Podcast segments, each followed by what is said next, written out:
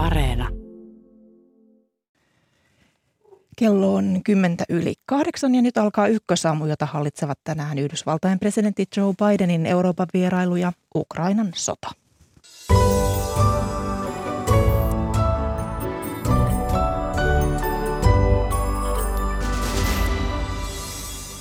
Venäjän hyökkäys Ukrainaan on kestänyt kuukauden. Yhdysvaltain presidentti Joe Biden vierailee parhaillaan Euroopassa ja arvioimme tässä lähetyksessä, mitä eri tapaamisilta voidaan odottaa.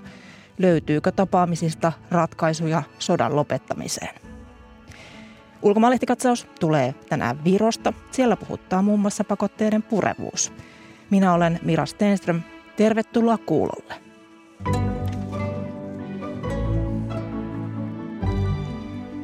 Niin kuin aamun uutisista on kuultu, Venäjän hyökkäys Ukrainassa alkoi tasan kuukausi sitten. Ukrainan presidentti Volodymyr Zelenski on kehottanut ihmisiä ympäri maailman lähtemään tänään kaduille osoittamaan mieltään Venäjän hyökkäystä vastaan. Miten kaukana rauhasta ollaan? Tervetuloa lähetykseen ulkopoliittisen instituutin tutkimusjohtaja Mikael Vigel. Hyvää huomenta. Huomenta. Huomenta ja tervetuloa myös maanpuolustuskorkeakoulun sotataidon laitoksen pääopettaja Eversti-luutantti Jarmo Mattila. Huomenta. Niin, tänään siis on kulunut tasan kuukausi siitä, kun tuo Venäjä aloitti laajamittaisen hyökkäyksen Ukrainassa ja nyt Pentagonin virkamies eli Yhdysvaltain puolustusministeriön virkamies on kertonut, että Venäjän joukot ovat alkaneet kaivautua puolustusasemiin Ukrainan pääkaupungin Kiovan ympäristössä. Jarmo Mattila, mikä on tällä hetkellä tuon sodan tasapainosuhde? No, jos katsoo sieltä ihan, ihan alusta lähtien vähän tätä, niin sotatoimethan alkoi kauaskantoisten aseiden tulella ja heti nopeasti siihen liittyy mukaan maahanlaskujoukot ja maahyökkäykset. Ja ensimmäiset neljä päivää oli semmoista aktiivista hyökkäysvaihetta ja sen jälkeen isossa kuvassa hyökkäys vähän niin kuin pysähtyi tai se jatkuu hyvin hitaana eteenpäin. Että se luonne muuttui ihan toisenlaiseksi ja, ja nyt on pitemmän aika ollut sellainen vaihe, että, että tuota niin, ää, venäläisten hyökkäykset ei ole merkittävällä tavalla edenneet, on siirrytty tämmöisessä kulutussodan käynniksi ja pyritään näitä kaupunkeja, mitä piiritetään, niin valtaamaan. Että lähinnä Mariupoli on ollut sellainen kohde, mihin on nyt suurimmat toimet keskittynyt. Voiko sanoa, että jompikumpi on tällä hetkellä niskan päällä? No ei voi sanoa, että semmoinen tietty kulminaatiopiste on saavutettu tässä, että Venäjällä eritä voimaa jatkaa hyökkäystä ja Toisaalta Ukrainalla taas ei näytä voima riittävän hyökkäävien venäläisjoukkojen lyömiseen, eli, eli ei, ei voi sanoa, että kumpikaan niskan päällä. Ukraina on kyennyt tekemään vastahyökkäyksiä aikaisempaa aktiivisemmin ja Venäjän eteneminen, niin kuin tässä kerroitkin, niin on ollut, on ollut vähäistä. Monilla rintamilla on puhuttu rintamalinjojen muun muassa jäätymisestä ja Ukrainan presidentin neuvonantaja kommentoi eilen uutistoimisto Reutersille, että Venäjän hyökkäyksen aktiivinen vaihe loppuisi huhtikuuhun mennessä, niin kestääkö Ukrainan puolustus siihen saakka? Ukraina on kyennyt vahvistamaan joukkoja liikekannallepanon kautta, eli on saanut lisää henkilöstöä riveihin ja samoin tämä länsimaiden apu, niin sillä on varmaan aika merkittävä, merkittävä tuota, niin vaikutus ollut. Ja kun katsoo noita kuvia – ja videoklippejä tuolta, niin varsin hyvissä varusteissa Ukrainan sotilaat on siellä. Tietenkin ne on sellaista kuvaa, mitä halutaan näyttääkin julkisuuteen. Ää, mä uskon, että Ukraina, ei ole mitään merkkejä siitä, että Ukrainan puolustus olisi mitenkään romahtamasta. Uskon, että kyllä, kyllä jaksaa niin pitää pintansa, mutta, mutta tuota, niin, tämä on tällaista kulutustaistelua nyt. Mikael Vikiel, samana päivänä kun hyökkäys alkoi kuukausi sitten, niin sinä kommentoit MTV-uutisten haastattelussa, että osasit odottaa Venäjän hyökkäystä, niin, niin miten pitkään sinä näet, että Venäjän, Venäjä pystyisi jatkamaan hyökkäystä? Miten tulkitset näitä erilaisia signaaleja tällä hetkellä? No tietenkin nyt näyttää siltä, että on jonkinnäköinen vähän niin kuin pattitilanne tässä, tässä sodassa ja, ja, tota, ja tämä sotahan maksaa valtavasti Venäjälle satoja, ainakin satoja miljoonia päivässä – ja joidenkin arvioiden mukaan, mukaan vielä enemmän ehkä mukaan vielä enemmän. Eli tota, ja sitten me nähdään myös, että ehkä venäläisten, venäläisten sotilaiden moraali ei ole kovin korkealla. Ja sisäpoliittisestikin se on vähän vaikea tilanne tämä kuitenkin Venäjälle. Niin kyllähän tämä näyttää siltä, että ja joidenkin arvioiden mukaan, jotka tuntee minua paremmin, on Venäjän, Venäjän sotadoktriini ja näin poispäin, niin, niin tuota, on, on sitä mieltä, että Venäjä ei pysty käymään tätä sotaa niin kuin kuukausikaupalla tässä enää. Eli, ja yleensähän se on niin, että jos, jos on jonkinnäköinen pattitilanne, niin silloinhan tulee se eteen, että ehkä päästään sitten neuvottelemaan myös ihan kunnolla. Eli kaikki sodathan päättyy neuvotteluihin kuitenkin aikanaan. Ja se yleensä lähtee liikkeelle sitä pattitilanteesta ne oikeat neuvottelut. Toisaalta tässä on myös tietenkin se mahdollisuus, että kun on tämä pattitilanne, niin Venäjä yrittää murtaa tämän pattitilanteen ja siihen Venäjällä on vielä tietenkin kalustoa ja, ja keinoja. Yleinen liikekannallepano tuo, tuo lisää sotilaita sinne Ukrainaan, taikka eskaloi vielä aseellisesti. Niillä on kemialliset aseet tietenkin tulee ehkä lähinnä mieleen ja se on aika kylmäävä skenaario tietenkin sekin. Ja tämä on vähän niin kuin auki tässä vielä, että miten Venäjä sitten muuttaa sitä omaa strategiaansa, kun on tämä pattitilanne tässä pikkasen tällä hetkellä. Tästä ukrainalaisten taistelutahdosta, siitä on puhuttu paljon, mutta, mutta mitä merkkejä Mikael Vigel siitä on, että, että Venäjän sotilaiden taistelumoraali olisi huonossa jamassa? Jonkin verran me ollaan nähty rintamakarkureita. Se on yksi merkki tietenkin siitä ja, ja muutenkin, muutenkin semmoista vähän niin kuin levottomuutta niiden sotilaiden ja, ja, ja yleistä levottomuutta siellä ja ehkä ei olla samalla, samalla taistelutahdolla liikkeellä kuin ukrainalaiset sitten. Ja tietenkin tämä on aika normaalia, ukrainalaiset puolustaa omaa maataan.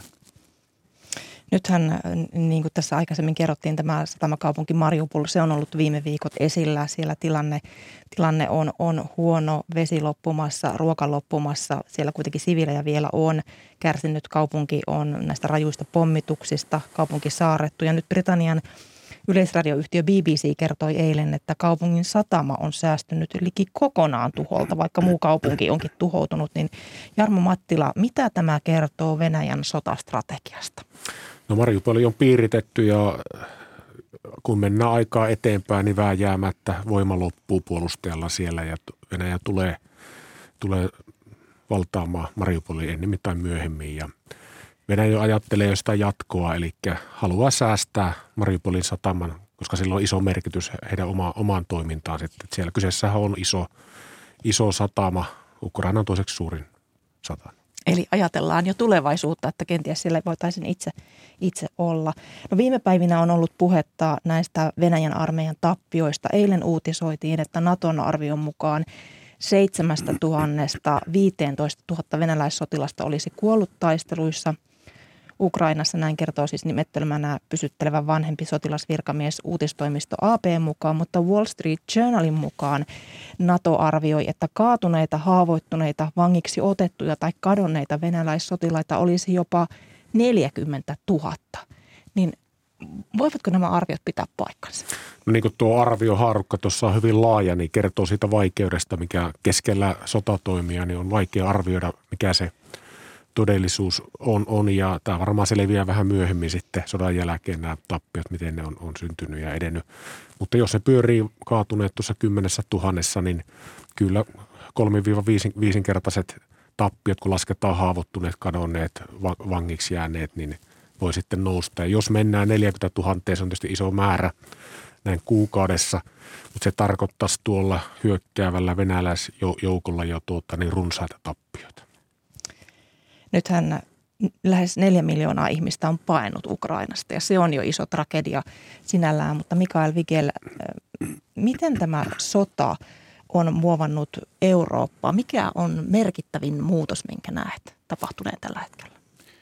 Tietenkin Eurooppa on nyt militarisoitumassa jollakin tavalla myös. Eli nyt joudutaan kasvattamaan merkittävästi puolustusbudjetteja, sotilasmenoja ja puolustusyhteistyötä – ja tämä on tietenkin merkittävä käänne EU-politiikassa ja varsinkin Saksa on tehnyt tällaisen U-käännöksen kuitenkin, joka on aikaisemmin panostanut hyvin vahvasti näihin Venäjä-suhteisiin. Ja aika tuommoinen pasifistinen ulko- ja turvallisuuspolitiikka on ollut pitkään Saksalla. Tämä on nyt kääntymässä todella vahvasti. Ja tämä on iso merkittävä muutos. Ja muutenkin tietenkin ollaan Euroopassa siirrytty semmoiseen uuteen kylmän sodan vaiheeseen. Eli se aikaisemmin, aikaisempi tavallaan hyvin sääntöperäinen niin sanottu liberaali maailmanjärjestys, niin se on aika lailla nyt kuopattu ja nyt ollaan aivan uudessa maailman ajassa, jossa Venäjä täysin eristetään länsimaista ja ollaan tavallaan uuden kylmän sodan ää, ajassa.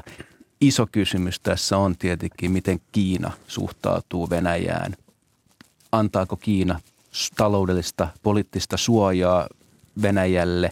Silloin tästä kylmästä sodasta tulee globaali. Mutta jos Kiina ottaa neutraalimman position Venäjään kohtaan, niin silloin tietenkin tämä on rajatumpi tämä uusi kylmä sota. Ja silloin voidaan ehkä vielä tehdä jonkin verran yhteistyötäkin Kiinan kanssa, mutta, mutta tosiaan jos Venäjä ja Kiina tulee, niistä tulee vahvoja partnereita, niin silloin meillä on globaali tavallaan kylmän sodan, uusi kylmän sodan asetelma, jossa toisella puolella on demokraattiset, demokraattinen maailma ja toisella puolella tämän autor, autoritaariset maat. Ja, ja se on aika, aika huikea muutos kyllä aikaisempaan. Niin tässähän Kiina ei ole toistaiseksi tuominnut tätä Ukrainan sotaa ja sitten taas Venäjää on syytetty sotarikoksista tässä, tässä Ukrainan sodassa. Niin, niin millä tavalla näet, Mikael Vikele, että jos, on tästä, jos tässä on tämmöistä kaksi suurvaltaa, juuri Kiina ja Venäjä, niin, niin, niin minkälainen tuleva maailmanjärjestys meillä on edessä?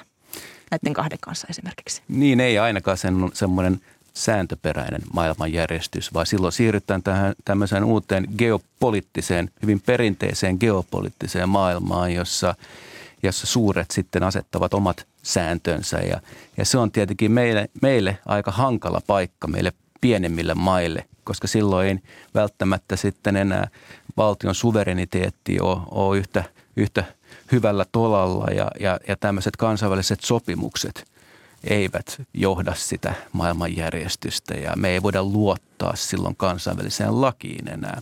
Ja tietenkin tämä on haikea paikka myös taloudellisesti, koska silloin ei pystytä ylläpitämään näitä globaaleja verkostoja, tätä, näitä globa, tätä globaalitaloutta samalla tavalla kuin aikaisemmin. Silloin siirrytään enemmän tämmöisen alueellisiin blokkeihin myös talouden puolella.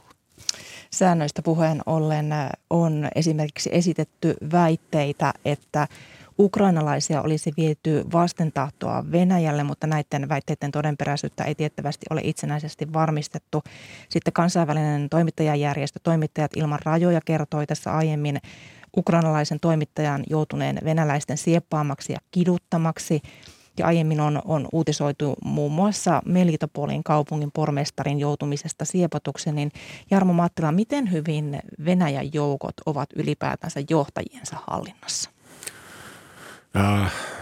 Yksittäisiä tapauksia sieltä kantautuu, että, että on ylilyöntejä sattunut ja ihmisoikeusrikkomuksia ja näin, mutta ky, kyllä niin kuin lähtökohtaisesti niin sotilasjoukko pitää olla se, sen johdonsa hallinnassa. Muuten, muuten sitä ei voi millään lailla kontrolloida, eikä se sotatoimi voi millään lailla toimia. Että kyllä mä niin uskon, että edelleen siellä sotilasjohtajat niin johtaa niitä miehiä. Tässä Britilehti Timesin mukaan presidentti Vladimir Putinin riski joutua Venäjän turvallisuuspalvelu FSBn syrjäyttämäksi kasvaa viikko viikolta, näin kertoo ilmiantaja Venäjän tiedustelun sisäpiiristä. Ja kansainvälisessä lehdistössä on myös ihmetelty sitä, että mihin Venäjän puolustusministeri Sergei Shoigu on kadonnut, kun häntä ei ole näkynyt vähän aikaa julkisuudessa, niin, niin miten te seuraatte tällaisia signaaleja? No tietenkin kun miettii, että autoritaarisia valtioita ja diktatuureja noin läpi historiaa, mihin ne ovat kaatuneet, niin ovat hy- hyvin useasti kaatuneet huonoon sotamenestykseen yhdistettynä hyvin huonoon taloudenpitoon. Ja se tilannehan meillä on nyt käsillä Venäjällä. Mutta samalla täytyy tietenkin muistaa, että kyllähän Vladimir Putin vielä kontrolloi kaikkia voimatoimijoita Venäjällä. Eli, eli kai se on aika – epätodennäköistä kuitenkin, että hän lyhyellä aikavälillä kaadettaisiin niin kuin kadulta käsin. Ja, ja silloin tulee tietenkin mieleen, että no, vois, voisiko hänet, hän, hän, hän niin kuin olla heikoilla nyt sitten tavallaan eliitin piirissä, mutta totta kai ra- systeemi on rakennettu niin, että nämä niin sanotut siloviikit, nämä voimahahmot Venäjällä, niin ne on hyvin, hyvin niin kuin riippuvaisia myös Putinista samalla. Niin, niin, niin, mutta, eli se on, se on hiukan vaikea sanoa tavallaan. Niin Jarmo Maattila, voiko esimerkiksi sellainen henkilö kuin puolustusministeri niin vaan kadota kesken sodan näkyvistä julkisuudesta esiltäolosta? No joo, on se tietysti outoa, että kun on aktiivinen sotavaihe käynnissä, niin keskeiset johtajat häviää – häviää julkisuudesta.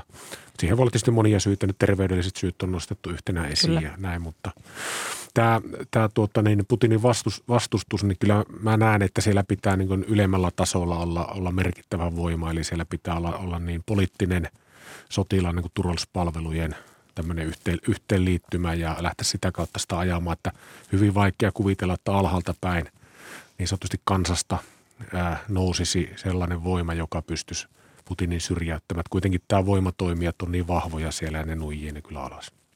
Niin tässähän, kuten on kuultu, niin Venäjälle näitä tappioita on tullut, tietysti tappioita on tullut myös sinne Ukrainan puolelle, mutta voisiko Venäjä vai vetäytyä näiden tappioiden tullen sodasta vai olisiko se liian vaikea kasvojen menetys maailmanpolitiikassa?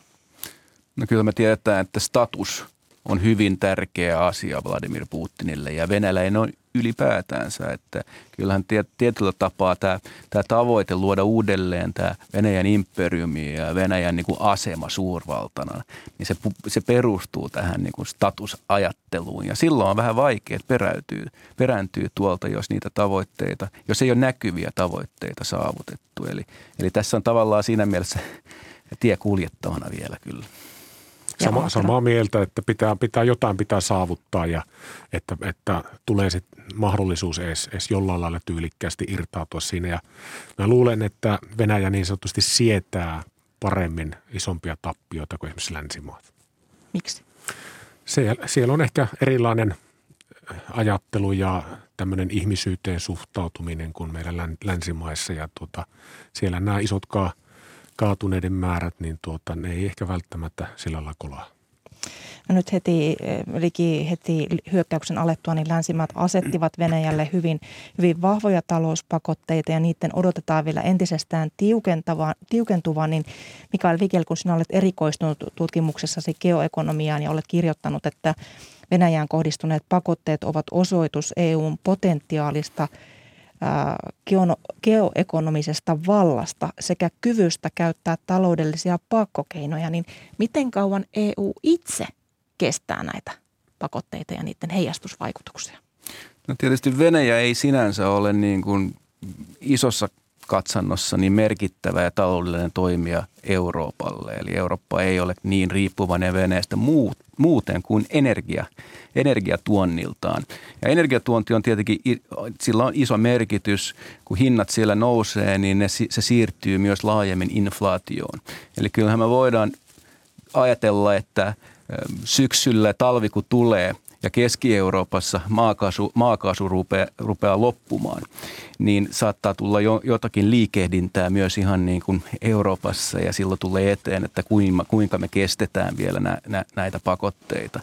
Ää, mutta noin niin kuin muuten, niin nyt lyhyellä aikavälillä, niin kyllähän Eurooppa kestää ne aika, aika hyvin kuitenkin ja sillä eristetään Venäjä ja Venäjä tässä menee, valtio menee aika lailla konkurssiin. Ulkopoliittisen instituutin tutkimusjohtaja Mikael Vigel ja maanpuolustuskorkeakoulun sotataidon laitoksen pääopettaja Eversti Luutnantti Jarmo Mattila. Paljon kiitoksia vierailusta Ykkösaamussa. Kiitos. Kiitos.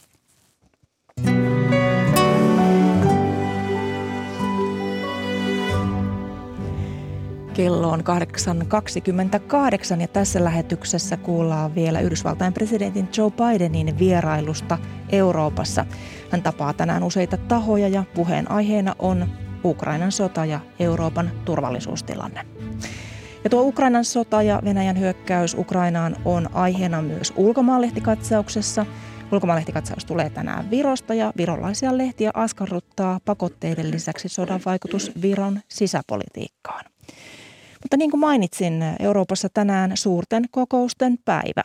Yhdysvaltain presidentti Joe Biden saapuu tänään Brysselissä pidettäviin EU- ja NATO-huippukokouksiin. On siis odotettavissa diplomatian huippupäivä. Ja Washingtonissa on toimittajamme Juri von Bunsdorf. Huomenta. Huomenta. Joe Biden on matkannut siis Eurooppaan, niin minkälainen merkitys tällä vierailulla on? No on tätä täällä kuvailtu siis erittäin tärkeäksi ja merkitykselliseksi vierailuksi, voisi sanoa oikeastaan historiallisesti merkittävässä ja erittäin tulenarassakin tilanteessa. Tätä pidetään sekä symbolisella että käytännön tasolla erittäin merkittävänä. Biden haluaa tietysti osoittaa selvää tukensa Ukrainalle tulemalla Eurooppaan ja, samalla viestiä Venäjän suuntaan siitä, että tämä diplomaattinen rintama Venäjän vastainen diplomaattinen rintava on, on edelleen vahva ja Yhdysvallat on sen johdossa ja sillä on, on Venäjä edelleen tähtäimessä. Mutta sitten myös ihan käytännön tasolla niin, niin vierailulla on suuri merkitys todennäköisesti siihen, mitä sotilaallista apua Ukrainalle tullaan tarjoamaan, jotta he voisivat jatkaa tätä taisteluaan Venäjän sotajoukkoja vastaan niin länsien on pakotteillaan vastannut Venäjän hyökkäykseen yhtenäisenä, niin nähdäänkö, että tämä yhtenäisyys tulee myös pitämään jatkossa? No se on kiinnostava kysymys. Se tulee olemaan todella iso haaste, koska nyt on, on edessä aika vaikeita päätöksiä ja kysymyksiä siitä esimerkiksi juuri millaista aseistusta ollaan valmiita antamaan Ukrainalle. Että kaikilla NATO-mailla ei ehkä ole ihan sama näkemys siitä, että milloin mennään liian lähelle sitä rajaa, jossa jo voidaan pitää sotaan osallisena. Esimerkiksi toiset olisi valmiita antamaan näitä kiistanalaisia hävittäjäkoneita ukrainalaisille, toiset NATO-maat eivät välttämättä halua siihen lähteä. Ja sitten myös nämä energiakysymyksetkin ovat aika vaikeita ja kimurantteja. Yhdysvallat toivoo, että Eurooppa supistaisi energian tuontia Venäjältä tai jopa, jopa lopettaisi. Yhdysvalthan on itse kieltänyt energian tuomisen Venäjältä tällä hetkellä, mutta uskaltavatko Euroopan maat lähteä sitten siihen, siihen mukaan ja, ja samalla ehkä vaarantaa sitten oman maan energiasaatavuuden. Eli aika vaikeita kysymyksiä on tällä hetkellä edessä ja, ja nämä saattaa aiheuttaa jonkinnäköistä rakoilua tässä lähitulevaisuudessa. No mikä on Yhdysvalloissa ylipäätään suhtautuminen tähän Bidenin Euroopan vierailuun, että ollaanko siellä laajemmin valmiita tukemaan Eurooppaa ja tietysti Ukrainaa? No ei täällä juuri sora-ääniä kuulu sen suhteen, että, että etteikö tämä matka ja, ja vierailu olisi paikallaan. Kyllä sille, sille tukea on ja, ja kyllä täällä on, on siis äh, paljon semmoista henkeä, että Ukrainalle pitää antaa sitä tukea ja nimenomaan Bidenin niskaan on asetettu aika paljon paineita juuri sen suhteen, että sieltä pitää tulla tulosta. Tämä koskee varsinkin tätä sotilaallista apua Ukrainalle, jos, jos tuolla ei päästä esimerkiksi yhteisymmärryksen siitä, että Ukrainalle toimitetaan näitä kovemman luokan ilmapuolustusjärjestelmiä, niin on, on selvää, että kritiikki täällä kotikentällä kasvaa. No, Venäjän hyökkäyksessä on nostettu esiin mahdollisten kemiallisten aseiden uhka. Miten Biden on tätä asiaa ehtinyt kommentoida? Yhdysvallat ja, ja Valkoinen talo on jo jonkin aikaa varoitellut siitä, että Venäjä saattaa valmistella tämmöistä hyökkäystä tai käyttää kemiallisia aseita. Ja, ja eilen Bidenin lähtiessä Eurooppaan hän puhui lyhyesti toimittajille ja siinä hän, hän sanoi, että tämä kemiallisten aseiden uhka on hänen mielestään todellinen. Sen enempää hän ei halunnut sitä, sitä sitten selvittää siinä, mitä hän sillä tarkoitti, mutta, mutta todelliseksi hän, hän kuvaili sitä uhkaa. Eli todennäköisesti tämä asia myös tulee, nostetaan keskusteluissa esille, koska varmasti halutaan, että NATO-mailla ja EU-mailla olisi yhtenäinen vastaus siihen tilanteeseen, jos, jos päädytään siihen, tai jos Venäjä päätyy siihen, että he todella käyttävät näitä kemiallisia aseita. Niin, NATO-maa Puola on sitten Bidenin vierailulistalla perjantaina. Siellä, siellä tavataan maan presidentti, niin, niin miltä, mitä odotuksia tähän tapaamiseen liittyy? Biden tapaa siellä Puolan presidentin ja todennäköisesti siellä tullaan keskustelemaan aika paljon tästä humanitaarisesta tilanteesta, koska Puola on kantanut isoimman vastuun ukrainalaisten pakolaisten vastaanottamisesta. Siellä on arviolta yli kaksi miljoonaa pakolaista, jotka ovat asettuneet Puolaan. Eli, eli varmaan Puola haluaa Bidenilta ää, rahallista tukea tämän humanitaarisen tilanteen ää, selvittämiseksi. Juuri von Bunstor, paljon kiitoksia näistä, näistä tiedoista ja, ja hyvää päivää jatkaa sinne Washingtoniin.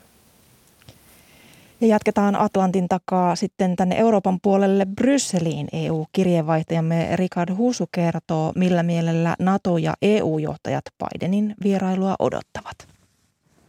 Presidentti Bidenin vierailu on iso uutinen Brysselissä. Biden osallistuu aamulla Naton huippukokoukseen. Myöhemmin hän tapaa G7-maiden johtajat ja iltapäivällä hän osallistuu Eurooppa-neuvoston kokoukseen. Tämä kokous on historiallinen. Koskaan aikaisemmin Yhdysvaltain presidentti ei ole osallistunut fyysisesti Eurooppa-neuvoston kokoukseen ja tällä halutaan tietenkin viestiä sitä, että Yhdysvallat, EU seisovat yhtenä rintamana vastaamassa tähän Venäjän asettamaan haasteeseen. Yhdysvallat haluaa varmasti myös keskustella Kiinasta.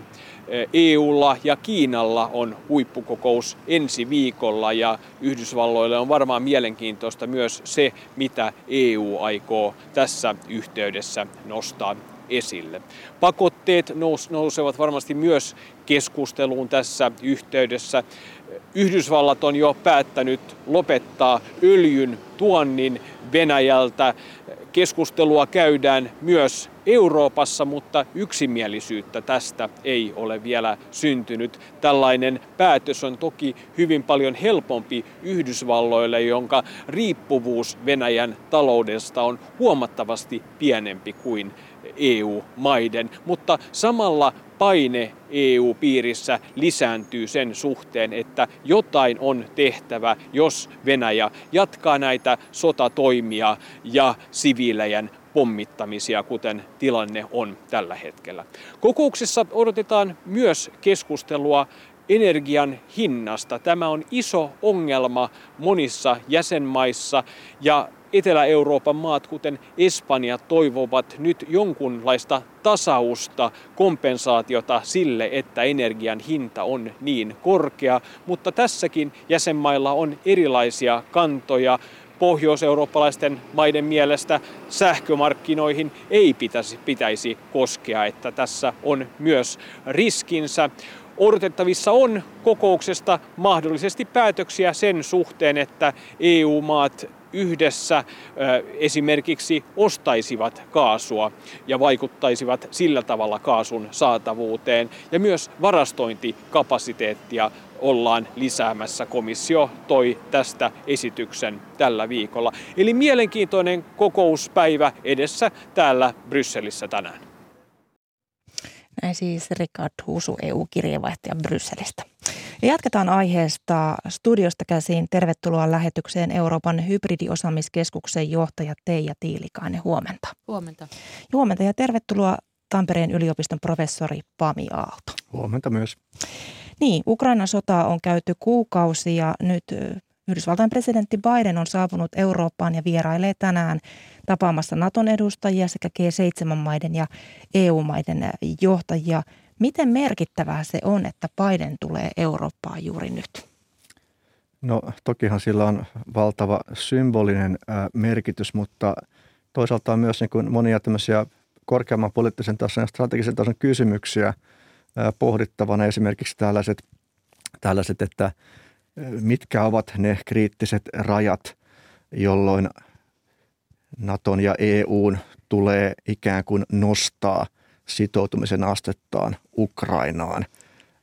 Mitä silloin tapahtuu? Missä vaiheessa edetään? Kuka tekee mitä? Tämmöisiä niin kysymyksiä. Niin poliittisen maaperän tunnustelu tavallaan sille, missä ne kipupisteet ovat, milloin niin kuin responssi ikään kuin Euroopan puolelta ja Naton puolelta kasvaa. Ja toinen on sitten se ihan tunnustelu myös siitä, että – kyllä NATOon kohdistuu niin kuin, ää, tunnusteluja esimerkiksi Suomen taholta, että haluttaisiin tiivistää suhteita.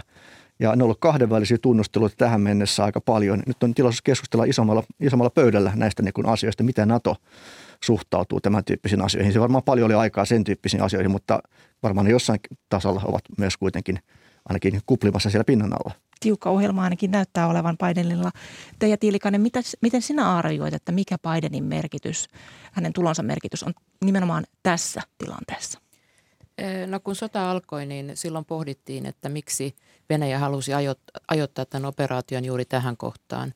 Ja, ja pohdittiin, että varmasti tämä kevät, jossa Ranskassa mennään kohti presidentinvaaleja, Saksassa on valta juuri vaihtunut historiallisesti, pitkään vallassa ollut liittokansleri väistyi sivuun. Ja sitten toisaalta oli keskustelua Bidenin alkuaikojen vaikeuksista ja häntä pidettiin ikään kuin heikkona.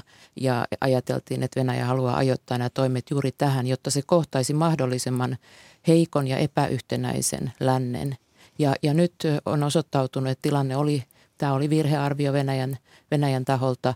Ja juuri niin kuin Pami sanoi, niin tässä varmasti nyt Biden tulee Eurooppaan, hän ottaa osaa näihin keskeisiin kokouksiin, osoittaa Yhdysvaltojen sitoutumista Eurooppaan, mutta myöskin sitten sitä lännen halua toimia yhtenäisesti, mahdollisimman yhtenäisesti tässä tilanteessa, niin, niin kyllä mä veikkaan, että tämä viesti on tärkeä, mutta myöskin nämä sisältökeskustelut sitten, että tässä on nyt sotaa käyty sen verran pitkään, että todella on tarve katsoa myöskin EUn puitteissa, Naton puitteissa eteenpäin. Nato menee kohti uutta, uutta strategiaansa, ja joka menee varmasti aika tavalla uusiksi nyt tämän, tämän sodan myötä. Eli se, että tässä käydään korkealla poliittisella tasolla keskusteluja siitä, että voi, var, varmistutaan siitä, että voidaan olla mahdollisimman yhtenäisiä myöskin sitten jatkossa niin tämä lännen suhtautuminen Ukrainan sotaan on ollut yhtenäinen, mutta esimerkiksi juuri nämä energiakysymykset, niin ne voi tuoda siihen EUn yhtenäisyyteen säröjä, koska eri maat ovat eri tavalla riippuvaisia siitä Venäjän, Venäjän energiasta, niin,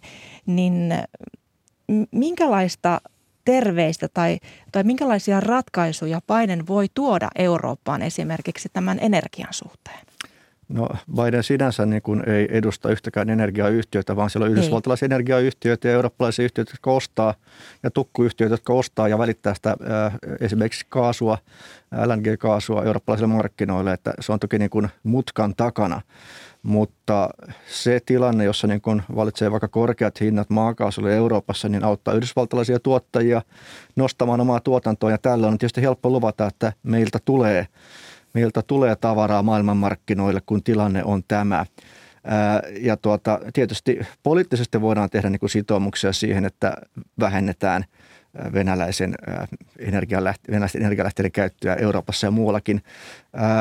Ja tota, se voidaan niin julistaa ja se on oikeastaan jo hiljaisesti hyväksyttykin ja tehty, mutta ne käytännön stepit, niiden, niiden tunnustelu vaatii kyllä aika paljon, että tämä tulee yllätyksenä monille, että ei tänä keväänä vielä pitänyt tehdä näin radikaaleja toimenpiteitä. Se oli 2030, 2040, että, että tämä niin kuin, ää, sen henkisen maaston valmistelu, että mitä kaikkea tuleekaan tehdä, jotta se lopuminen on mahdollista edes keskipitkällä aikavälillä, niin se vaatii aika paljon niin kypsyttelyä poliittisesti. Tuossahan eh, Juri von Bonsdorf kertoi, Bonsdorf tuolta, tuolta Washingtonista, että siellä odotukset on, että tulosta on Bidenilta tultava tämän vierailun, vierailun suhteen, niin, niin kun vierailu kertoo – hyvää Euroopan ja Yhdysvaltojen suhteesta ylipäätänsä sillä tavalla, että Biden tänne tulee, niin, niin mitä, minkälainen on tällä hetkellä Venäjän ja Yhdysvaltojen väli? No kyllä näistä, näistä sodan olosuhteista tietysti välit Venäjään Yhdysvalloilla yhtä hyvin kuin Euroopan unionilla on, on äärimmäisen huonot.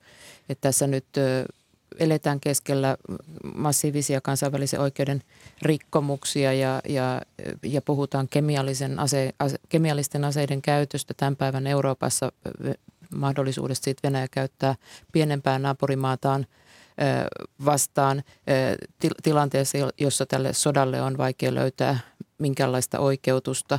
Eli, eli kyllä näissä olosuhteissa se, että et, et, et on puheyhteydet Venäjään, jotta varmistutaan siitä, että, että se ei satu mitään vahinkoja, että tilanne ei ikään kuin tahattomasti eskaloidu, niin se on tämä, tämä, tämä ikään kuin kriisinhallinta ja, ja tämän sotatilanteen leviämisen estäminen on se, se, se, se tilanne, missä tässä nyt suhteiden hoito on.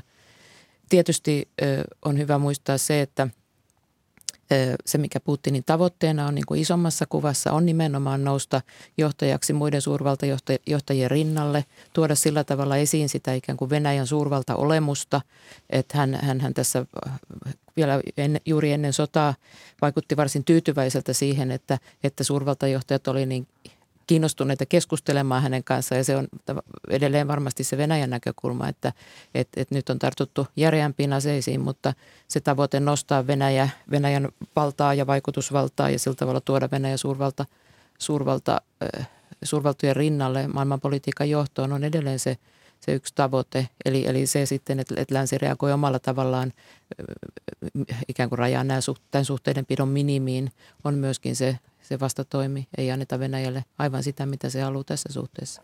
Mutta kielenkäyttö puolin ja toisin on ollut aika, aika rajua. Biden on luonnehtinut sodan aikana presidentti Putinia sotarikolliseksi ja sitten Kremlin puolesta on vastattu, että Biden unohtelee asioita. Niin millä tavalla Pami Aalto tämmöinen, tämmöinen kielenkäyttö, minkälaiset jäljet se jättää näihin suhteisiin? No tuota, Venäjä tietysti niin kuin pitkään kokenut, tai Putinin lähipiiri kokenut Venäjän olevan loukattu ja syrjäytetty kansainvälisestä politiikasta ja diplomatiasta niin kuin sanktioiden muodossa ja niin edelleen, että voiko Venäjä kokea olonsa enempää loukatuksi on toinen asia. Puhun siis sitä Venäjän subjektiivisesta kokemuksesta, jonka he itse – elävät toki omassa mediatodellisuudessaan, joka alkaa olla kovasti eriytynyt siitä mediatodellisuudesta, missä, missä lännessä tai EUssa tai sen jäsenmaissa eletään.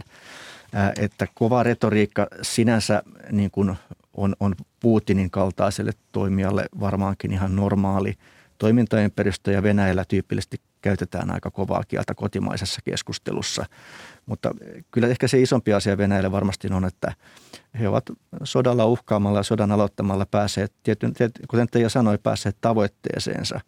Ja siinä sitten, mikä se kielenkäyttö on, niin ainakin päästään tilanteeseen, jossa on päästy päästy ikään kuin ei tasaveroisen asemaan päävihollisen kanssa, päävihollinen Yhdysvallat, mutta on päästy niin kuin jonkinlaiseen yhteyteen ja huomioon. Päävihollisen huomio on saatu kaapattua ja Venäjä on myöskin nousemassa pääviholliseksi. Ja tavallaan tällainen niin kuin strateginen peli, joka on pitkä, ilmeisesti pitkän aikaa ollut Putinin hallinnon tavoitteena, niin sinne on päästy. Venäjä on pystytty nostamaan sinne näillä keinoilla, mitä juuri lueteltiin. Että tässä suhteessa se retoriikka, mikä nyt käytetään, kenties on vähempi merkityksistä Venäjän näkökulmasta katsottuna.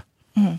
Tämä sota on jatkunut viikkoja ja Venäjä on pyrkinyt piilottamaan tämän Ukrainan äh, sodan tapahtumia kansalta, kansaltaan. Ja kun nyt eletään sellaisessa informaatioyhteiskunnassa, kun eletään, olemme toisenlainen yhteis, äh, yhteiskunta tai maailma kuin esimerkiksi silloin, kun Neuvostoliitto oli voimissaan, niin miten vaikea asia Teija Tiilikainen meille lännessä Venäjän tapa toimia tämän informaation kanssa tällä hetkellä on?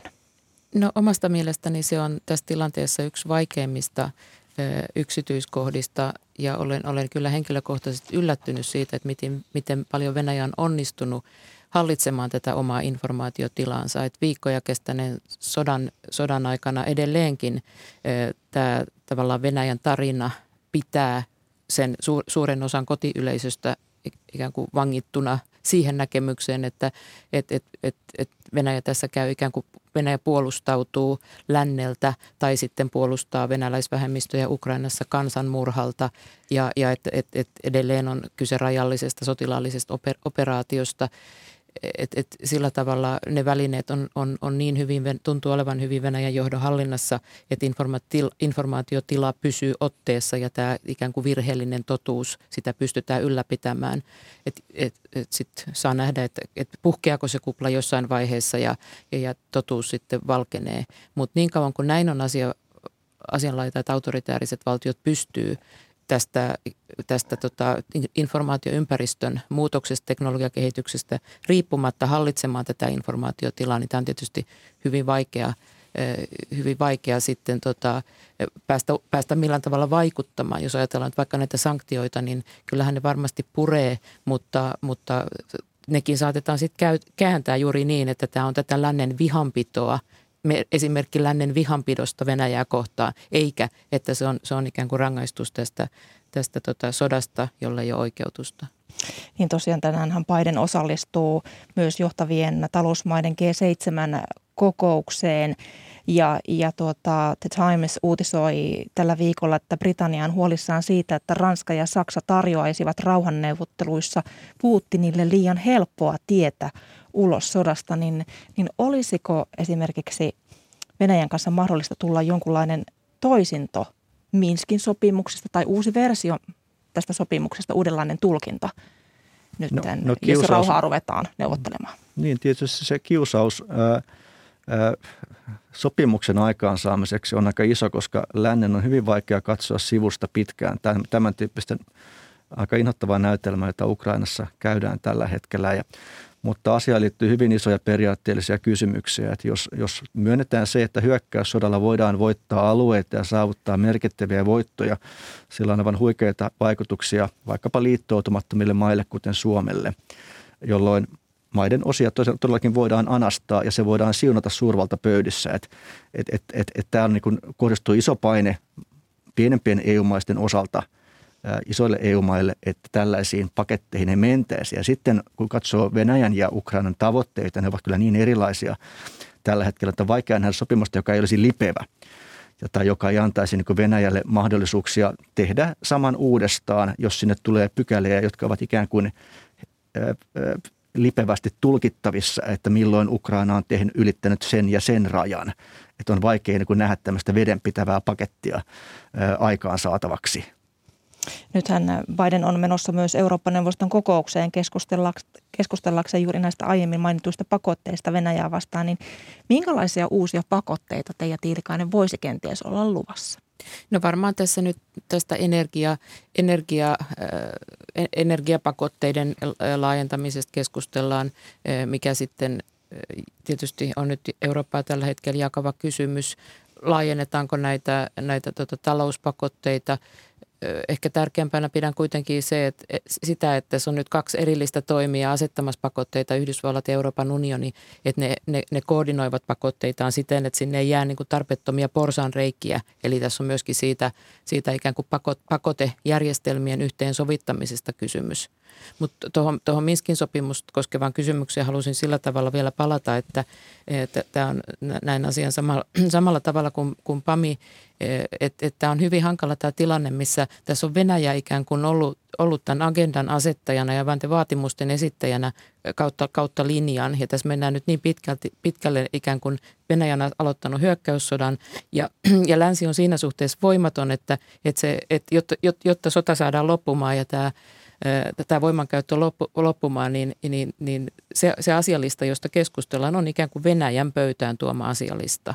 Ja, ja, ja silloin jos ajatellaan, että mitä siellä asialistalla sitten on, vaikkapa se, se Ukrainan ö, demilitarisointi tai se, että et, et, et sovitaan, että Ukraina ei saa liittyä NATOon, nämä on ikään kuin ö, myöskin ihan kansainvälisen oikeuden kannalta toisen valtion suvereniteetin näkökulmasta siis täysin niin kuin väär, vääriä asioita. Eli tämä on epätasapainossa tämä asetelma juuri sen takia, että, että Venäjä on pelannut nämä korttinsa tässä pelissä aika hyvin ja se on se valtio, joka häikelemättömästi tässä nyt sitten sotilaallista voimaa käyttää ja, ja, ja muut eivät, eivät, eivät ikään kuin niillä siihen peliin voi lähteä tai, tai halua lähteä. Että kyllä tässä seurataan aika, aika erityistä episodia eurooppalaisessa historiassa. No tietysti Naton, Naton huippukokous, niin kuin tässä aikaisemmin puhuttiin, niin se kanssa, se kanssa koittaa ja Biden siihen osallistuu ja tuon kokouksen pitäisi alkaa ihan näillä, näillä hetkillä. Niin mitä äh, työkaluja Natolla on pakissa, mitä se voisi nyt tässä käyttää Ukrainan suhteen? No Nato tietysti joutuu niin kuin miettimään ikään kuin sitä, juuri sitä kriittistä pistettä, että milloin NATO tiivistää omaa toimintaansa. Onko Mikä se, se voisi olla?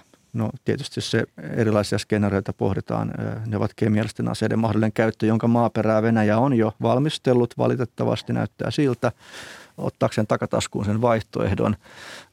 Pienimuotoiset iskut naapurimaihin, isompi häirintä naapurimaissa, häiriöiden aiheuttaminen siellä, erilaiset niin vahingonkaltaiset tilanteet, joita on vaikea tulkita. Tämän tyyppisiä niin keinojahan toki on on monia ja niihin täytyy olla jonkinlainen idea etukäteen valmiina, että miten niihin reagoidaan kohtuullisen nopeasti. Että tämmöistä niin kuin poliittista valmiutta täytyy niin kuin tunnustella tämän tyyppisiin tilanteisiin. Ja sitä, mitä kapasiteetteja milläkin maalla on silloin tarjota, ettei tarvitse aloittaa tyhjästä, koska tässä pyritään koko ajan, Venäjä pyrkii yllättämään – ja tähän väliin sanon, että tosiaan kokous on alkamassa ja pääsihteeri Jens Stoltenberg on juuri sanonut medialle, että nyt on tehtävä enemmän ja investoitava enemmän. Ja hän on kertonut, että NATO siis päättää itäisen Euroopan alueen joukkojen vahvistamisesta ja ennakoi myös NATO-maiden puolustusbudjettien kasvattamista. Mutta vielä tähän loppuun, Teija Tilkainen, mitä sinä odotat NATOlta?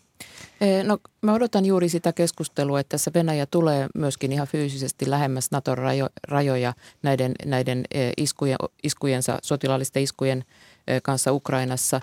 NATO on tärkeää, että NATO-mailla on keskenään yhteinen näkemys siitä, että missä sen rajat menevät, koska, koska Venäjä yrittää sen rajan, että, että NATO joutuu ikään kuin harkitsemaan tämän sen turvatakuartikla viidennen artiklan käyttöönottoa Naton omien jäsenmaiden puolustamiseksi. Jos ajatellaan vaikka nyt massiivista kyberiskua, jonka NATO on jo aikaisemmin 2016 julistanut yhdeksi, yhdeksi sen ikään kuin ulottuvuudeksi, jo, jo, jo, jossa, jossa se jota vastaan se sitten puolustaa, omia, puolustaa yhdessä siis NATO-apparaatti omia, omia jäsenmaita. Että missä, missä kulkevat ne rajat, niin tämä on se kysymys, josta varmaan keskustellaan.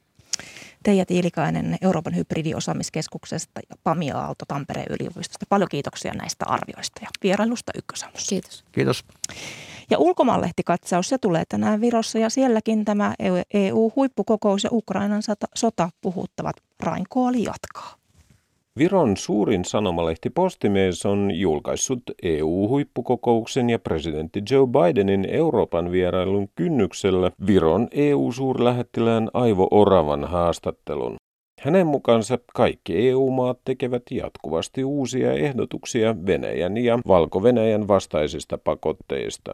Orav kertoo, että pakoteehdotukset ovat muuttuneet sodan alkuviikkoja tarkemmiksi. Nyt pakotteiden kohdalla arvioidaan aina, mikä on niiden todellinen vaikutus ja vievätkö ne lähemmäksi varsinaista päämäärää eli Ukrainan sodan loppumista. Viron kanta on hänen mukaansa selvä. Pakotteita tarvitaan lisää, vaikka nykyisetkin pakotteet ovat jo purreet.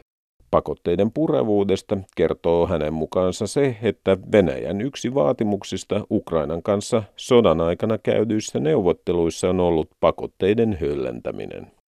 Pääkirjoituksessaan Postimieslehti vaatii EUlta kovempia toimia, muun muassa venäläisen energian ostamisen lopettamista.